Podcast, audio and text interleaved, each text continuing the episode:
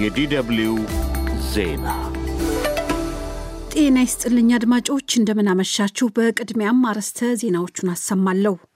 የደቡብ ምዕራብ ኢትዮጵያ ዜጎች ለማህበራዊ ፍትህ ፓርቲ የኢዜማ ሰብሳቢ በፖሊስ ተይዘው መታሰራቸውን ፓርቲው አስታወቀ። የኢዜማ ሰብሳቢ የታሰሩት በማህበራዊ መገናኛ ዘዴዎች ባጋሩት ጽሑፍ እንደሆነ የከፋ ዞን ፖሊስ አዛዥ ተናግረዋል። የግብፅ ፕሬዝዳንት አብደል ፋታህ አልሲሲ ለሶስተኛ ዘመነ ስልጣን ማሸነፋቸውን የሀገሪቱ ብሔራዊ የምርጫ ባለስልጣን ዛሬ በይፋ አስታወቀ። አልሲሲ ለሚቀጥሉት አምስት ዓመታት በስልጣን ላይ ይቆያሉ። በሌላ በኩል ኢትዮጵያ፣ ግብፅና ሱዳን በታላቁ የህዳሴ ግድብ ላይ የሚያደርጉትን አራተኛውን ዙር የሶስትዮሽ ድርድር ዛሬ በአዲስ አበባ ላይ እያካሄዱ ነው።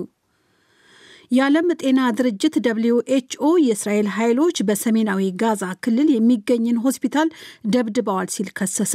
እስራኤል በጋዛ ጥቃት መሰንዘር ከጀመረችበት ከመስከረም 26 ቀን 2016 ዓ ም ጀምሮ በጋዛ 19453 ሰዎች ተገድለዋል ሲል የጋዛ ጤና ጥበቃ ሚኒስቴር ዛሬ አስታውቋል። ዜናው በዝርዝር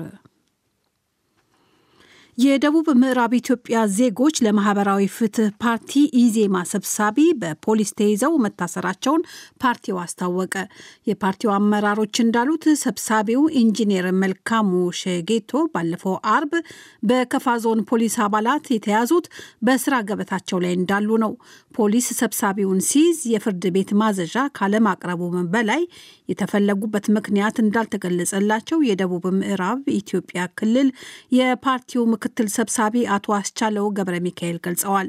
ሰብሳቢው የተያዙት በቀድሞ የሰላም ሚኒስትር ዴኤታ ታዬ ደንደአ ዙሪያ የተጻፉ መረጃዎችን በግል የማህበራዊ ሚዲያ ገጻቸው በማጋራታቸው ነው የሚል ጥርጣሬ እንዳላቸው ምክትል ሰብሳቢው ለዶቼ ቬለ ተናግረዋል። በትክክል ያው የተከሰሰበትን ነገር እስኪያስረዱን የምናውቀው ነገር የለም። የግል ጥርጣሬ ለማስቀመጥ ያክል የተከበሩ አቶ ታዬ ደንደአ በቅርብ ጊዜ ያጋሩ ጽሑፍ ነበር። ያንን ራሱ share አድርገው ከዚህ ጋር የተያያዘ ሁኔታ ሊሆን ይችላል የታሰረው የሚል የግል ጥርጣሬ አለን። የከፋ ዞን የፖለቲካ ፓርቲዎች የጋራ ምክር ቤት በበኩሉ የፓርቲ ሰብሳቢውን እስር አስመልክቶ የዞኑን የጸጥታ ተቋማት ለማነጋገር እየጣረ እንደሚገኝ የምክር ቤቱ ሰብሳቢ አቶ ቦጋሌ ሀሌ አስታውቀዋል። ያም ሆኖ ታሳሪው እስካሁን ለፖሊስ ቃል አለመስጠታቸውና ፍርድ ቤትም አለመቅረባቸው ምክር ቤቱ እንዳሳሰበው ሰብሳቢው ተናግረዋል። የከፋ ዞን ፖሊስ አዛዥ ኢንስፔክተር መኮንን ገብረ መድህን የደቡብ ምዕራብ ኢትዮጵያ ክልል የፓርቲው አዛዡ ሰብሳቢው በማህበራዊ መገናኛ ዘዴዎች በአሰራጩት ጽሑፍ ተጠርጥረው መሆኑን ተናግረዋል። በመታሰሩ ትክክል ነው። የ social media የተላለፈ ነገር አለ። በዚህ በ social media እርስ በራሱ ህዝቡን የሚያጋጭ በዚህ ጉዳይ ላይ አንተ ተነስ፣ የከለ ተነስ፣ የከለ ዘር ብሎ ማስተላለፍ ይሄ የተከለከለ ነው። ይሄን እያጣራ ስለሆነ በዚህ ጉዳይ ላይ የተጠረጠረ ነው። የግብፅ ፕሬዝዳንት አብደልፈታህ አልሲሲ ለሶስተኛ ዘመነ ስልጣን ማሸነፋቸውን የሀገሪቱ ብሔራዊ ምርጫ ባለስልጣን ዛሬ በይፋ አስታወቀ። ከህዳር 30 እስከ ታህሳስ ሁለት በግብፅ በተካሄደው ምርጫ ከሌሎች ሶስት እጩዎች ጋር ለውድድር የቀረቡት ሲሲ ምርጫውን 89.6 በመቶ ድምፅ በማግኘት ማሸነፋቸው ተነግሯል። ዛሬ ከቀትር በኋላ የምርጫ ውጤት ይፋ ከመሆኑ በፊት በሀገሪቱ የሚገኘው አህራም የተባለው የመንግስት የማህበራዊ መገናኛ ድረ ገጽ እንደዘገበው በሀገሪቱ በተካሄደው ቅድመ ቆጠራ መሰረት አሁን ያለው የአብደል ፋታህ አልሲሲ መንግስት ውጤት በግልጽ ከፊት እየመራ ነው ሲል ዘግቦ ነበረ። የሀገሪቱ የፖለቲካ ተንታኞች በበኩላቸው በግብፅ አልሲሲ ጠንካራ የሚባል ተቃዋሚ የላቸውም ሲሉ ትችት ያቀርባሉ። እንዲያም ሆኖ ዘንድሮ በግብፅ የተካሄደውን ምርጫ በጎረቤት ጋዛ የተቀሰቀሰው ጦርነት ከፍተኛ ተግዳሮት ጋርጦበት እንደነበርም ተመልክቷል።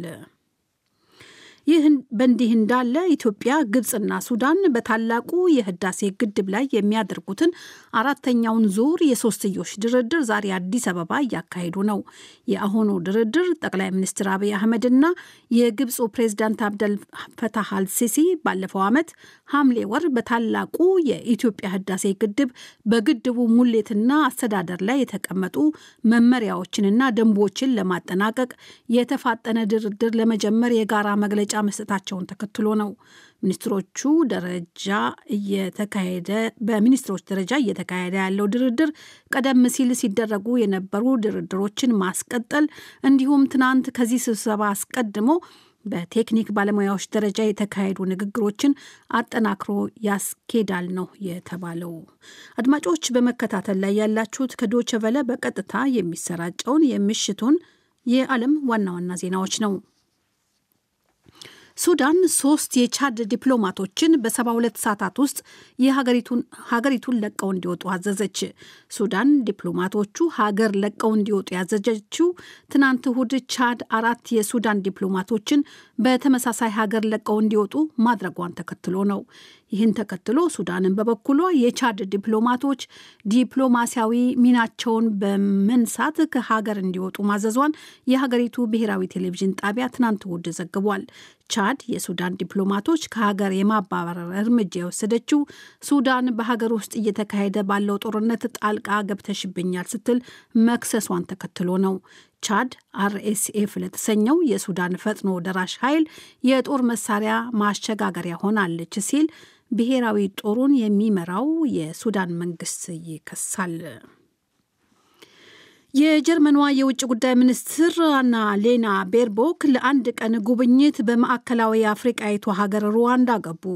ቤርቦክ በሩዋንዳ መዲና ኪጋሊ ሲደርሱ የሩዋንዳው የውጭ ጉዳይ ሚኒስትር ቪንሰንት ቢሩታ አቀባበል አድርገውላቸዋል።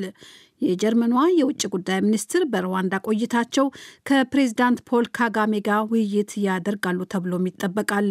የሁለቱ ሀገራት ባለስልጣናት ከሚነጋገሩባቸው ጉዳዮች መካከል ጀርመን በአፍሪቃ አህጉር የመጀመሪያ የተባለውን mRNA የንግድ ክትባት ፋብሪካ በሩዋንዳ ለመክፈት በሚያስችል ሁኔታ ላይ እንደሆነ ተገልጿል። ሊከፈት የታቀደው የክትባት ማምረቻ ተቋም የሚሰራው በጀርመን ማይንስ ከተማ ከሚገኘው ከቢዮንቴክ ኩባንያ ጋር ነው። የጀርመኗ የውጭ ጉዳይ ሚኒስትር አናሌና ቤርቦክ በዚህ ጉብኝታቸው በኪጋሊ የሚገኘውንና በጎርጎሮሳውያኑ 1994 ዓ ም በሩዋንዳ የተፈጸመውን የዘር ማጥፋት ዘመቻን የሚዘክረውን የመታሰቢያ ቦታ እንደሚጎበኙም ተመልክቷል። የዓለም ጤና ድርጅት WHO የእስራኤል ኃይሎች በሰሜናዊ ጋዛ ክልል የሚገኝን ሆስፒታል ደብድበዋል ሲል ከሰሰ። የዓለሙ ጤና ድርጅት ዋና ዳይሬክተር ቴዎድሮስ አድሃኖም በተባለው የማህበራዊ መገናኛ ኤክስ በተባለው የማህበራዊ መገናኛ ብዙሃን ገጽ ላይ እንዳስቀመጡት ሆስፒታሉ ህሙማንን መርዳት በማይችልበት ደረጃ ላይ እንዲደርስ ሆኗል። ይህ እጅግ አስደንጋጭ ነው ሲሉም ገልጸዋል። በሆስፒታሉ በቂ ሕክምና ክትትል ባለማግኘታቸው ቢያንስ ስምንት ታካሚዎች ህይወታቸው ማለፉ ተነግሯል። እስራኤል በበኩሏ ከዓለም ጤና ድርጅት የተሰነዘረውን ትችት ውድቅ አድርጋለች። እንደ እስራኤል ወታደራዊ ኃይላት ገለጻ አሸባሪ ተብሎ የተፈረጀው የሐማስ ታጣቂዎች ሆስፒታሉን ምሽግ አድርገው ይጠቀሙበት ነበር ሲል ተናግሯል። የእስራኤል ጦር ሰራዊት ቃል አቀባይ በበኩላቸው በጋዛ ሰርጥ የሚገኘውን የሐማስን ትልቅ የተባለውን የከርሰ ምድር ውስጥ ለውስጥ ዋሻ ከሐማስ ታጣቂዎች ማስለቀቁን ይፋ አድርጓል። በሌላ በኩል እስራኤል በጋዛ ጥቃት መሰንዘር ከጀመረችበት ከመስከረም 26 2016 ዓ ም ጀምሮ በጋዛ 19453 ሰዎች ተገድለዋል፣ 52286 ሰዎች ደግሞ ቆስለዋል ሲል የጋዛ ጤና ጥበቃ ሚኒስቴር ዛሬ አስታውቋል። ይህ በእንዲህ እንዳለ የዩናይትድ ስቴትሱ መከላከያ ሚኒስትር ሎይድ ኦስቲን ለጉብኝት እስራኤል ገብተዋል። ሚኒስትሩ በሐማስ በተቀሰቀሰውና እስራኤል በጋዛ እያካሄደች ያለችው ጥቃት ከጀመረ ወዲህ ወደ እስራኤል ሲጓዙ ይህ ለሁለተኛ ጊዜ መሆኑ ነው። መከላከያ ሚኒስትር ኦስቲን ከእስራኤል ባለስልጣናት ጋር ባደረጉት ስብሰባ ወይም ውይይት የባይደን አስተዳደር ለእስራኤል ያለውን ድጋፍ በድጋሚ አስረግጠው ተናግረዋል። ይሁንና በጦርነቱ እየጨመረ ስለመጣው የፍልስጤማውያን ሞት ስጋታቸውን አሳይተዋል። መከላከያ ሚኒስትሩ በቅርቡ እንደተናገሩት እስራኤል ሰላማዊ ሰዎችን ለመጠበቅ የበለጠ ነገር ካላደረገች ስትራቴጂያዊ ሽንፈት ሊያጋጥማት ይችላል ሲሉ መናገራቸው ተዘግቧል። ኢራቅ ከአስር ዓመት በኋላ ዛሬ የመጀመሪያ የአውራጃ ምርጫ አካሄደች።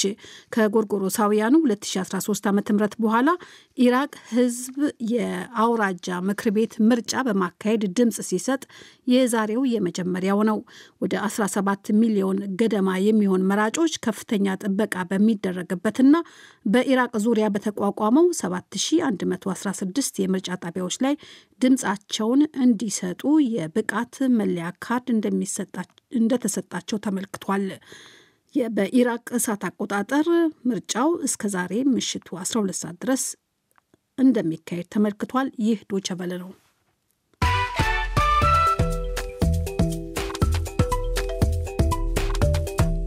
ከዶቸቨለ የምሽቱን የዓለም ዋና ዋና ዜናዎች ለማብቃት ርዕሰ ዜናዎቹን በድጋሚ እንሆ። የደቡብ ምዕራብ ኢትዮጵያ ዜጎች ለማህበራዊ ፍትህ ፓርቲ ኢዜማ ሰብሳቢ በፖሊስ ተይዘው መታሰራቸውን ፓርቲው አስታወቀ። የኢዜማ ሰብሳቢ የታሰሩት በማህበራዊ መገናኛ ዘዴዎች ባጋሩት ጽሑፍ እንደሆነ የከፋ ዞን ፖሊስ አዛዥ ተናግረዋል። ዜናው አበቃ።